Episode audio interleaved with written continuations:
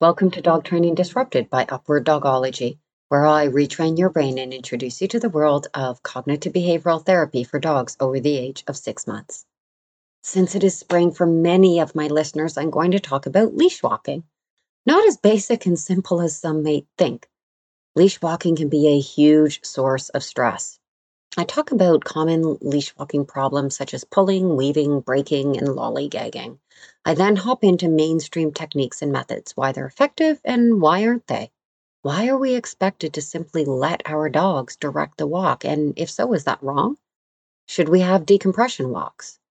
I then give general examples of exercises and snippets of advice to stimulate your creativity to incorporate exercises that allow you to bond, communicate, and change your dog's perception of your ability to calmly manage your walks. This leads to enjoyable walks for you and your dog. Before I begin, please support this podcast by leaving a rating or review on Apple. Please follow Upward Dogology on Instagram. There's lots of videos that have to do with leash work and leash reactivity. These are videos of clients. And also, if you can follow Upward Dogology on Twitter and Facebook, there's lots of different sort of information on all these social medias. And on LinkedIn, I'm Billy Groom, and that is a great resource for connecting with me. Spreading awareness on canine cognitive behavioral therapy and Upward Dogology saves dogs' lives and really helps the people that are helping the dogs.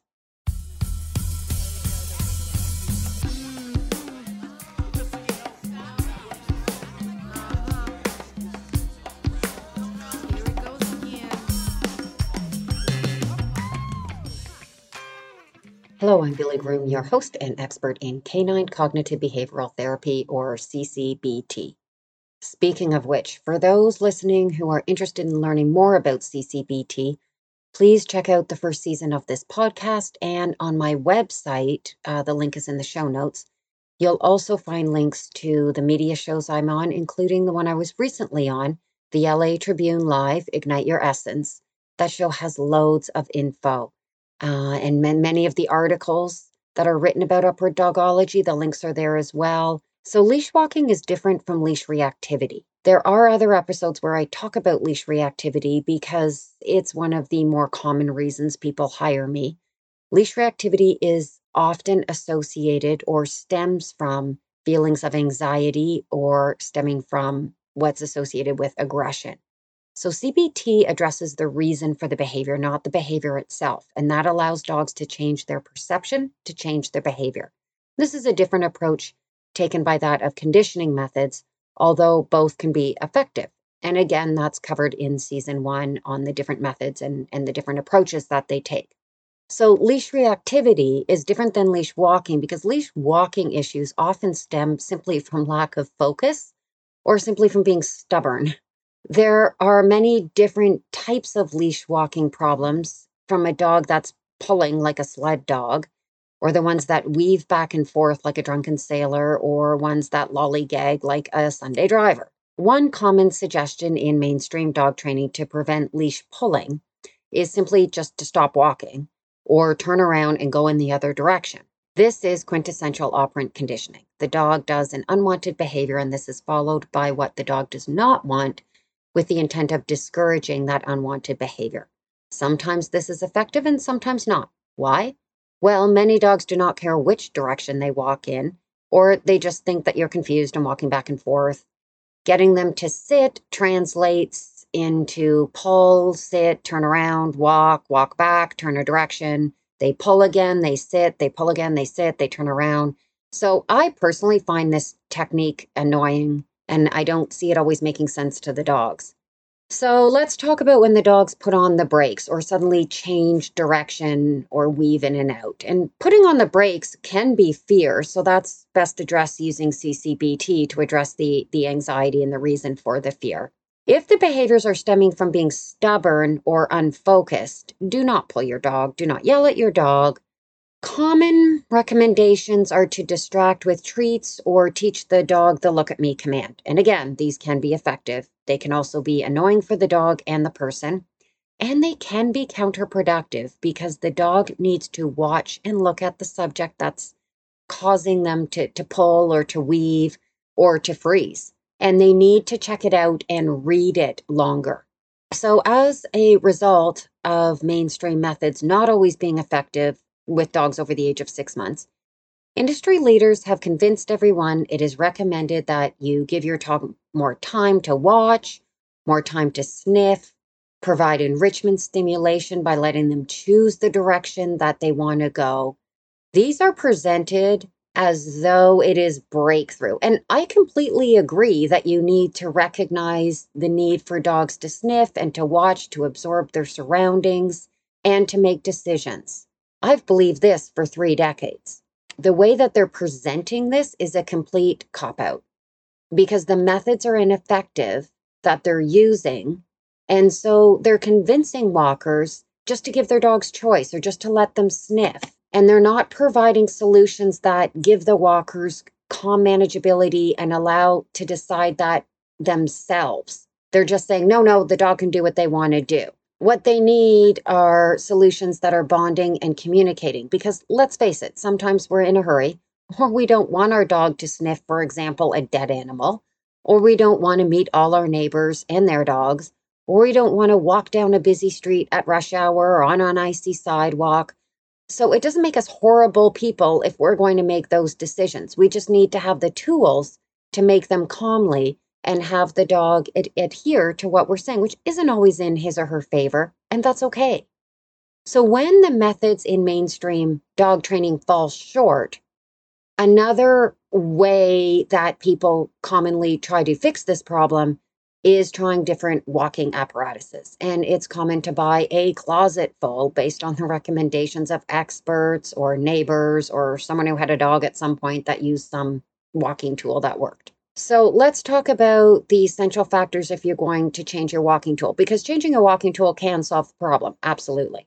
One, the dog has to like it. Two, it can't cause any negative effects, whether those are emotional or physical, and whether those are in the short term or the long term. Number three, they have to be safe and they have to be effective.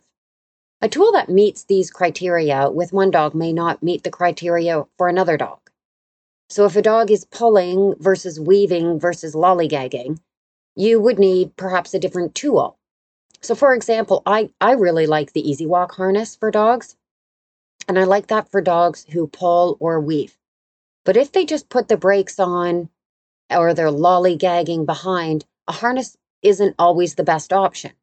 So it's important not to pull the dog because once this happens, it's almost like you're doing a t shirt thing where you're pulling like a t shirt off a little kid. The dog gets that resistance and then just can pull out of the harness. So when that happens, well, for one, I'm, I mean, you have to have a, a lot of practice because a lot of the street dogs will do that and they know how to get out of just about anything. They're little Houdinis. So you need to be able to uh, use the the tool properly. And when that happens, I commonly just relax actually on it so that they can't pull out. And then I move myself closer to the dog so I have my knee beside the ear and just regroup the situation. On a personal note regarding the Easy Walk harness, as much as I find it meets the criteria for many dogs, they like it and it works really well, I struggle with supporting the company that makes the Easy Walk, which is PetSafe, partly because they also make e collars and shock collars, and they are proud that they make a lot of restraining devices. Despite the fact that they claim to be animal lovers, they also support hunting with dogs and they use shock collars or they recommend shock collars for hunting with these dogs. They find it somehow thrilling to watch an innocent animal run, terrified out of its mind, into a state of dehydration and exhaustion, then to be mauled by a pack of dogs. And also on their website, it shows that their CEO and their vice president are proud to have run with the bulls in Pamplona. I do not agree with that. Don't even get me started on. It is, of course, important to use each tool correctly, and an example of this is the head Halti. A dog has to like it. Often, if it's used from puppyhood, you have a little bit better of a chance of the dog getting used to it, using it properly, not pulling, and it can actually stop pulling and weaving. I've never used this tool. I don't find the need to use it, but it can be effective when it is used incorrectly, and that would be just pulling on the dog, just getting the dog to come along and relying 100% on the head Halti, the dog will often strain to look back at another dog. And although that dog is restrained from reacting and and is pulled along and it actually works, it's challenging for that other dog across the street to read the dog in the head Halti.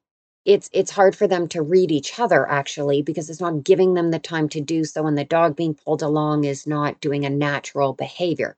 So that can just cause some but I just find it interesting to watch these dogs trying to read each other. If you're going to use a tool, it it needs to be in conjunction with using the dog's brain. Personally, I think the head Halti is a little bit of a cop out. Although if my clients use it and they like it, then absolutely go ahead and keep using it. I as a behaviorist or even as a trainer would not rely on that tool. It it doesn't allow for bonding and communication and creating a connection between the human and the dog. So, the best tool and the only tool I rely upon is the dog's brain. Although pulling on leash is technically the opposite of putting on the brakes and not the same as weaving or just stopping to sniff, the solution is often similar because what it really boils down to is your dog's perception of you and your ability to calmly manage situations and calmly manage your dog, give calm, clear guidance and direction while on a walk. So, what is your dog's perception of a walk? I'll often ask my clients this because of the industry. They'll often say, well, it depends on the walk. Some of our walks are sniff walks, and some of our walks are decompression walks. And some of them are training walks or on a walk, we'll do one block training and one block is no training. It's a free for all. This is not what I mean by this at all. And it's not a good approach to do that. It's not the way dogs think and learn. What if suddenly a dog appears off leash on your decompression walk? And by the way, all walks are decompression walks. They should all be bonding and they should all be decompressing for yourself and your dog. Your dog's perception of the walk is defined by his or her ability to complete a basic exercise that they can do inside or outside. What is their perception of you on that walk? Do they feel that you have calm manageability? And so, in order to test that, it's not about saying, oh, no, you don't have to listen here, but you do have to listen there. In order to, to get an idea of how your dog perceives this walk, you can just do any of your basic exercises that you can do at home, for example. So, you don't need sit, by the way. It's beneficial for a dog to know a standing stay or a standing wait, whichever one you use, that's your reset. Your dog should be able to do that on a walk. They should have a clear understanding of the release command, which is commonly break, free, okay, go, whatever your release command is, commonly, for example, to go get the food bowl. And that release command should not coincide with your feet moving or, for example, the door opening when you first start your walk. And these aren't difficult exercises, but you need to do them. And you need to make sure that your dog's brain is clicking over when you're giving that release command, it, it's common at street corners to put a dog in a sit and then a stay or a wait.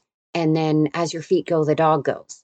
Why don't you try moving your feet without the dog going? And eh, you can repeat your reset just to make sure that your dog is really focused on you and not just focused on movement or going when they feel like going. I know a lot of trainers, especially if they work in obedience or agility, they encourage going when the feet go the reason that you don't want to do that is because you don't want your dog to be moving on motion.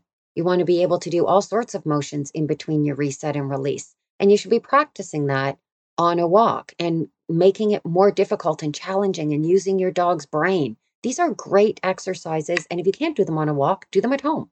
Do them at home first. Ask yourself, was I able to do a a sit if you want to do a sit or a reset or a lease or a recall, any of your basic exercises when you're getting your dog prepared to go on a walk, when you're walking to the closet, putting on the leash, walking to the door, getting out the door. I don't care who goes out the door first, but all of these are great opportunities to be keeping your dog's brain focused while you're on the walk. You could do some of those same commands when your dog, for example, decides that he or she wants to sniff a tree verbally give that reset, see if you can walk yourself up to the tree, and then give your release command. Allow the dog to go to the tree, allow the dog to sniff the tree. The reason you want to do this is because then you're deciding, yes, you can now go sniff this tree. And then when it's something disgusting, you can do your reset and then change your release command to come or leave it come or whatever you've taught in other areas or let's go. It really it really depends on the client and how you've taught these words. You definitely need to teach these words at more difficult times than just basic puppy exercises using a treat. But that's for a whole different topic. But the idea is that you want to be keeping your dog focused all the time, not just when you're trying to fix a problem, and then use those commands creatively when perhaps it's not in the dog's favor. So if you're feeling forced to pull your dog because the commands are just not working, just take a deep breath, walk yourself back to your dog. So your dog is stuck on sniffing something, so he's not going to go anywhere. Well, unless he comes with you, which would be great. But let's say he's stuck on sniffing something. Get yourself on the other side of him. Hopefully, you can do this calmly. You can try using your stay or wait, walk yourself around to the other side, and gently guide your dog away from the object so that your knee is beside his ear and you're guiding him in the direction that you want to go. And you should practice that body disposition and leash work. You should practice that at home. You can just practice that in your backyard. You should always have a strong recall command because you can use that on walks unless, of course, you have a different one that's more associated with let's go or let's walk. And again, all your commands need to be strong enough to be effective. So let's talk about this recall command because I find a way of teaching it so funny. The ever so popular technique of running away, trying to be more exciting than the squirrel that your dog is focused on. And so you can't get your dog to come when called. So you're trying to be more exciting this is not something I ever want to do. I don't want to be running away from my dog, trying to be more exciting. And it's also tricky to do when you're leash walking. So don't get caught up in this system that convinces you you're a bad person because you don't let your dog sniff everything or that your dog should sit at every street corner, which is kind of annoying. And if it's bad weather, I don't know if your dog really wants to sit. Or if the system, you know, tells you that you need to relax and let your dog make the decisions. Well, you certainly need to relax, but you need your tools to do that. And should your dog make decisions? Absolutely. I mean, coming from me, because cognitive behavioral therapy is all about providing options, using the cognitive side of the brain, allowing them to make decisions. It's it's a fundamental element of CBT. So remember the example that I gave of releasing your dog to sniff the tree? There's where your option comes in. So your dog could could decide, yeah, actually, I do want to sniff the tree. Or maybe by that point, he's changed his mind and he just wants to keep walking. Yeah, your release command right there in the middle of a walk is allowing him an option. But for the most part, you pretty much know he's going to go sniff that tree. So when he chooses that option, his reward is getting to sniff the tree. It's really calm and you're practicing skills. You're communicating and you're bonding. And then when you need to use those commands in other times where it's not in his favor, you have that to rely back on. The overall concept is not to get caught up in rules. Apply exercises your dog already knows as a reminder that you're on that walk together. Everything is not about right or wrong behavior, but simply letting your dog know that you are well aware of what's important to him or her. And sometimes it's okay to do things, and sometimes it's not. And you can relay that based on calm, clear direction.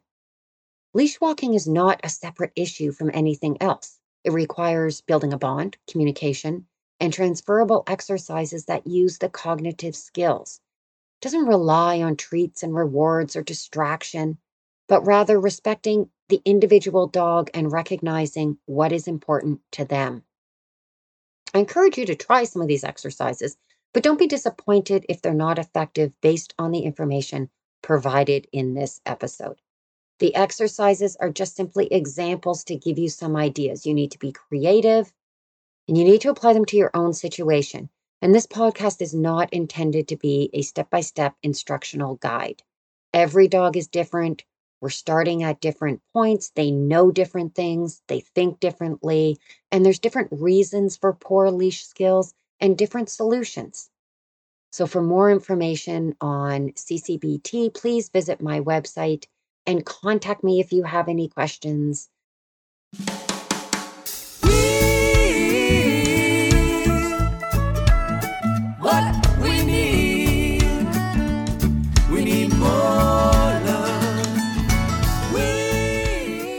Thank you, and I hope you enjoyed this episode. And thank you for your interest in learning about canine cognitive behavioral therapy.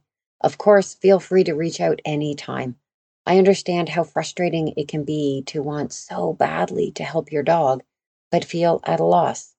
I pride myself on being non judgmental. With over three decades in this industry, I've seen everything. If you want help with your dog, I can help you. Big shout out to the musicians Jeff Murdoch Band, Open Strum, and Brian John Harwood. Enjoy your learning journey. Yeah, I wish I could hear what you're thinking. You can't say the words, but buddy, I'm listening. Just know that I'll never stay mad. You're still my good boy.